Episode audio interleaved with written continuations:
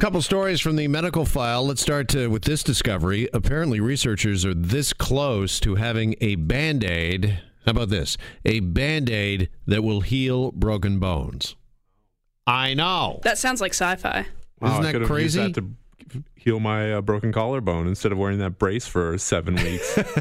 Yeah, exactly, Rob. if we just put this, strap this on you, you would have been fine like that. exactly. Now, if you're wondering how this uh, works, apparently when a bone break occurs, and I'm sorry, Rob, if this is triggering, uh, but when a bone break occurs, the uh, body floods that uh, injury site, if you will, with a healing biochemical known as, and I hope I get this right, endosine?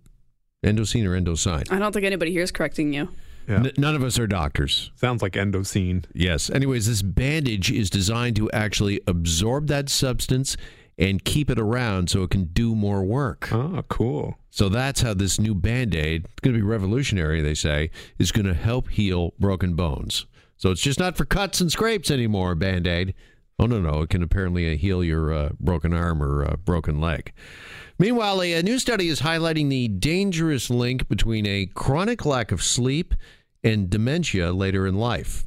Now, we're joined by 640 Toronto's medical expert, Dr. Brett Belchetz. He's on the line to tell us what the study have found and what we can do to hopefully uh, prevent the onset of a dementia.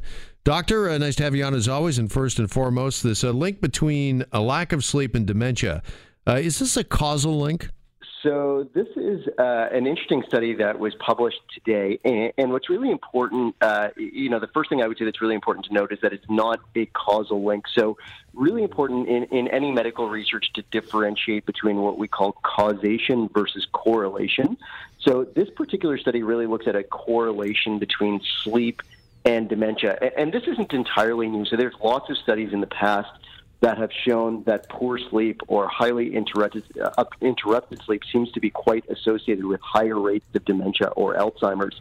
Uh, what's been missing from many of those studies, though, is the data or, or the or the theory as to why this potentially could be causative. So going back to your initial statement that there's a cause here, there is something interesting in this particular study. And so what they looked at here is not only the fact that when they examined people's sleep patterns over many years and then examined their rates of dementia, that there seemed to be a correlation, but they also found changes in the immune cell behaviors of the brains of those people who were actually having less sleep. And what they found is that the immune systems, the immune cells of those brains were far more active in a way that seems to potentially contribute to the degradation of the brain tissue in those brains. So interesting research in that it gives us an operating theory as to why this might be causative rather than just a correlation. Okay, is it cumulative? I mean, the less sleep I get throughout my years on this uh, planet, does it kind of build up and build up? Because I think we've all been guilty. I know I certainly have, Brett, not getting a good night's sleep for maybe a night or two or even a week, week and kind of getting forgetful or just uh, not really sort of uh, fully in tune uh, with the world because I've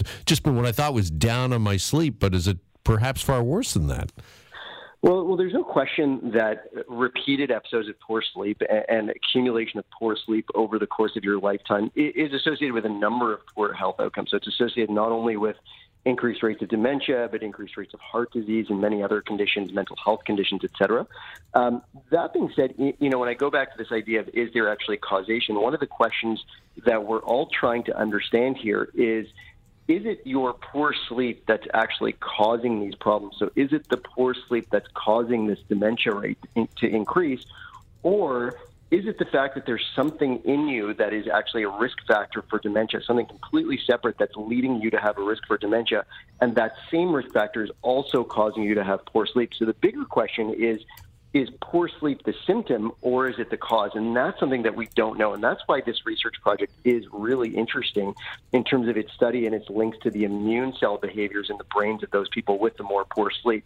For sure. And is this uh, just another uh, piece of evidence that we've all we all need to kind of change our mindset that we need a paradigm shift when it comes to how we look at sleep and how important it is to us as human beings? Because you know for so long we've all been you know uh, running on empty as it were Brett. And there's a lot of people that kind of wear their uh, sleeplessness if you will as a badge of honor. It's like oh I only need 4 or 5 hours a night. But uh, really an 8 hour good deep sleep is just so important to us as human beings Well, absolutely, and I, I, think there's more and more research to show, as I said, that that having that healthy number of hours, and, and depending on your age group, you know, certainly it's a, it's a different number of hours. So, for instance, teenagers require far more sleep than adults, but uh, you know, typically most studies are saying that seven hours of sleep seems to be about the right amount of sleep for best health.